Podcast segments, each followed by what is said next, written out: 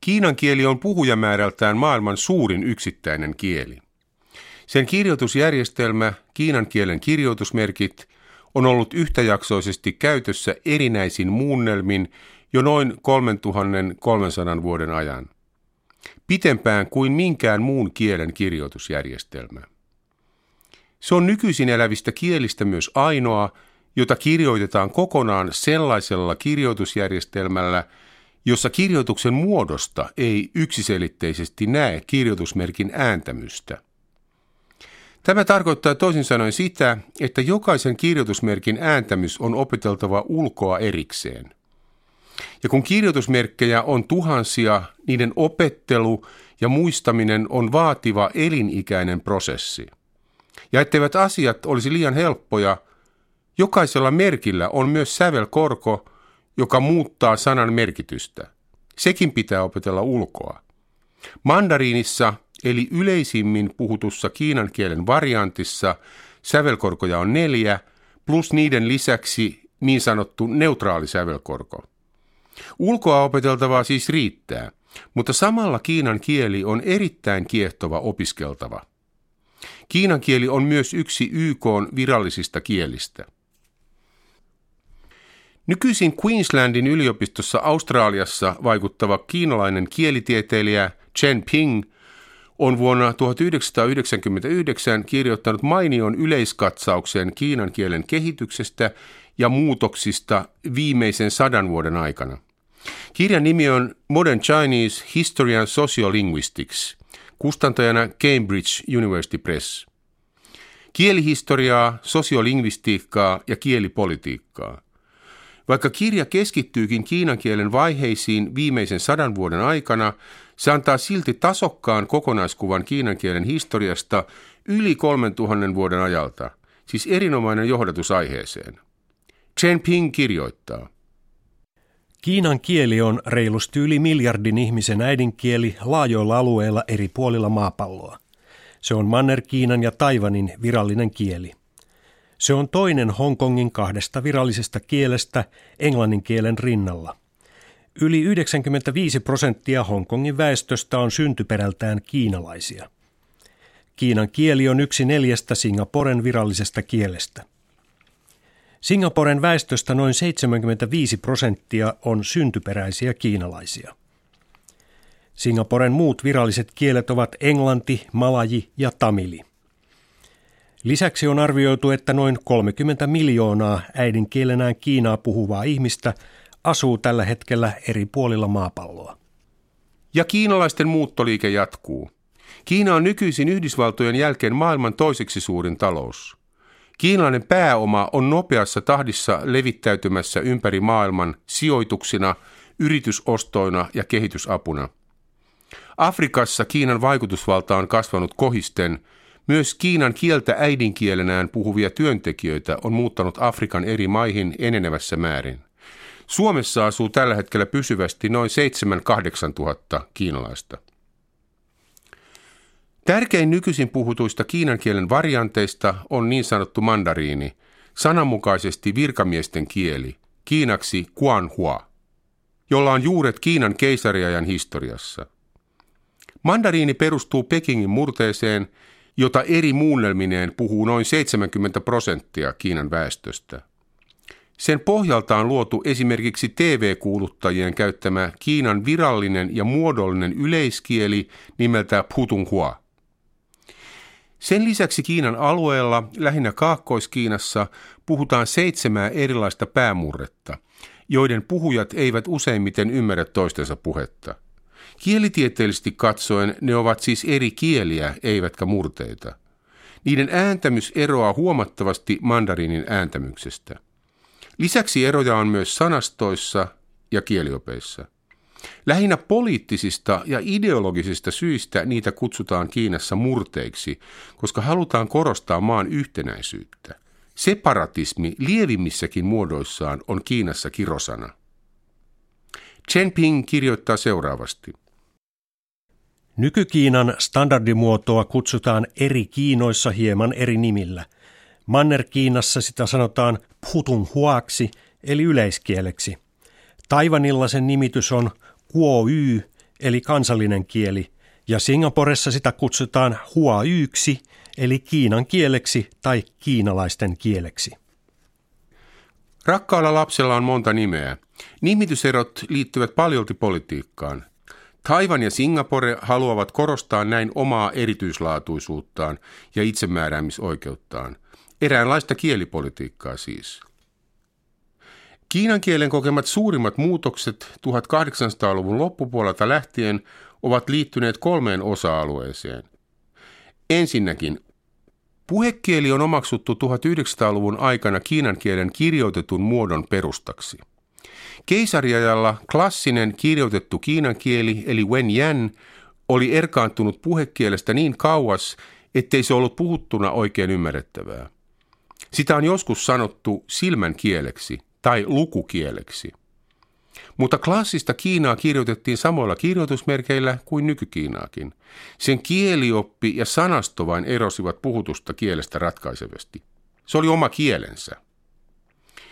Tilanne oli tällainen noin 3000 vuoden ajan. Kiinan poliittiseen, yhteiskunnalliseen ja taloudelliseen modernisaatioon tähtävä liike kaatoi viimeisen keisarian dynastian, Qing-dynastian vuonna 1911. Sen vanavedessä vaadittiin uudistuksia kaikilla yhteiskunnan alueilla. Japanissa tällaisia uudistuksia oli tehty jo aiemmin vuoden 1868 Meiji-restauraation jälkeen. Japanista otettiin mallia länsimaistumisessa ja kieliuudistuksessa. Lopulta 1920-luvulla Kiinassa vakiintui kirjoitetuksi kieleksi puhekieleen perustuva kielimuoto, jossa käytettiin kiinan kielen kirjoitusmerkkejä. Se otettiin heti käyttöön muun muassa kouluopetuksessa, lehdistössä ja painetussa sanassa laajemminkin. Uuteen kirjakieleen lainattiin myös tiettyjä tyylillisiä piirteitä klassisesta kirjakielestä Wenyanista. Vuonna 1956 Kiinan kansantasavallan perustamisen jälkeen mandariiniin pohjautuva yleiskieli eli Putunghua otettiin maan viralliseksi kieleksi. Myös kirjakielen tuli perustua siihen. Se on nykyisinkin käytössä koulujen ja yliopistojen opetuskielenä, myös median ja elokuvien pääasiallisena kielenä.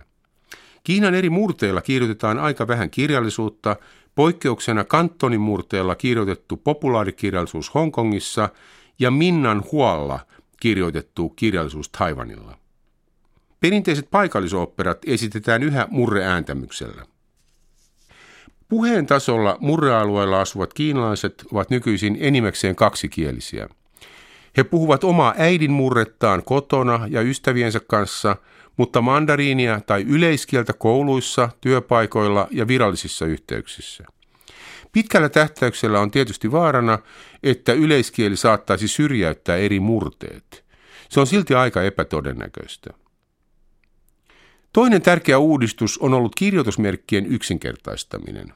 Jo historiallisena aikana, etenkin tuhatluvulta lähtien, Epävirallisessa käytössä on ollut monia yksinkertaistettuja kiinan kielen kirjoitusmerkkejä.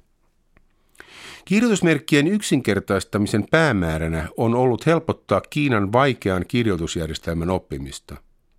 Esimerkiksi vielä vuonna 1949 noin 85 prosenttia kiinalaisista oli lukutaidottomia. Nykyisin luku lienee noin 20 prosenttia. Kukaan ei tiedä aivan tarkasti kiinalaisten lukutaidottomien todellista määrää. Kiinan kielen suurimmassa sanakirjassa on yli 85 000 erilaista kirjoitusmerkkiä. Niistä valtaosa ei ole käytössä.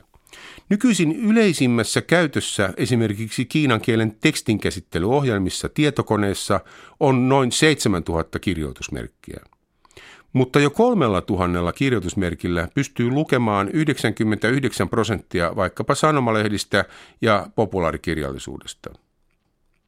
Tämä ei vielä kerro kaikkea, koko totuutta. Valtaosa nykykiinan sanastosta koostuu kahdesta tai useammasta kirjoitusmerkistä. Kun 3000 merkkiä yhdistellään lukemattomilla eri tavoilla toistensa kanssa, saadaan satojen tuhansien sanojen sanasto. Kirjoitusmerkit ovat kuin eräänlaisia peruspalikoita, joita yhdistelmällä luodaan uusia sanoja. Koko ajan, Kaikki kielet ovat muutoksen tilassa. Chen Ping kirjoittaa kirjoitusmerkkien yksinkertaistamisesta. Perinteisen kiinan kielen kirjoitusjärjestelmän yksinkertaistaminen on edennyt pääasiassa kahdella tavalla. Ensinnäkin pyritään vähentämään kussakin kirjoitusmerkissä käytettävien piirtojen määrää. Toinen tapa toteuttaa kielen yksinkertaistamista on yleisessä käytössä olevien kirjoitusmerkkien määrän vähentäminen. Kiinassa keskusteltiin lähes koko 1900-luku vilkkaasti myös kirjoitusmerkeistä luopumisesta ja jonkinlaiseen foneettiseen kirjoitusjärjestelmään siirtymisestä. Nämä kaavailut on viime vuosikymmenten aikana kuopattu suosiolla. Silloinhan olisi menetetty suora yhteys noin 3000 vuoden ikäiseen klassiseen kirjalliseen perintöön.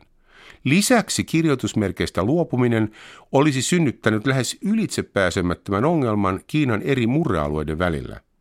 Nyt kaikilla murrealueilla, tai siis kielialueilla, voidaan lukea samaa kirjoitusmerkeen kirjoitettua sanomalehteä tai kirjaa, koska kirjoitusmerkit eivät suoraan liity ääntämykseen. Merkit yksinkertaisesti äännetään eri murrealueilla niiden oman murreääntämyksen mukaan, ja kuitenkin kaikki ymmärtävät tekstin samalla tavalla. Tämä ei olisi ollut mahdollista foneettiseen kirjoitukseen siirtymisen jälkeen. Se ei olisi myöskään edistänyt Kiinan kommunistisen puolueen keskeistä periaatetta yhtenäisen Kiinan ihannetta, pikemminkin päinvastoin. Kiinan kielen kirjoitusmerkit ovat sopeutuneet hienosti digiaikaan, tietokoneisiin ja tekstinkäsittelylaitteisiin. Kiinan kielen netti, vaikkakin osin sensuroitu, on yksi maailman suurimpia. Kiinan kielen kaikista kirjoitusmerkeistä on yksinkertaistettu vain 2236 kappaletta vuosina 1956 ja 1964. Näistäkin merkeistä huomattava osa on ollut epävirallisessa käytössä Kiinassa jo ainakin tuhannen vuoden ajan. Osa on tietysti aivan uusia yksinkertaistuksia. Ne on omaksuttu käyttöön Manner-Kiinassa ja Singaporessa, mutta ei Taiwanissa tai Hongkongissa. Chen Ping kirjoittaa. Vertailevat tutkimukset ovat osoittaneet, että aikuisten on helpompi saavuttaa lukutaitoisuus yksinkertaistetuilla kirjoitusmerkeillä kuin vanhoilla monimutkaisemmilla merkeillä. Samoin myös koululaisille lukemisen ja kirjoittamisen oppiminen on helpompaa, kun käytetään yksinkertaistettuja kirjoitusmerkkejä. Saavuttaakseen hyvän luku- ja kirjoitustaidon kiinalaiset koululaiset joutuvat opiskelemaan vaikeaa kirjoitusjärjestelmänsä vähintään neljä vuotta kauemmin kuin vaikkapa suomalaiset koululaiset, joiden kirjoitusjärjestelmä on aakkosellinen. Vielä on mainittava kolmas kieliuudistuksen osa-alue. Latinalaisiin aakkosiin pohjautuva translitteraatiojärjestelmä eli tarkekirjoitus. Ensimmäisen ehdotuksen kiinan kielen aakkosellistamiseksi teki 1500-luvun lopulla italialainen jesuitta lähetyssaarnaaja Matteo Ricci. 1900-luvulla aiheesta keskusteltiin Kiinassa kiihkeästi, kuten on jo mainittu.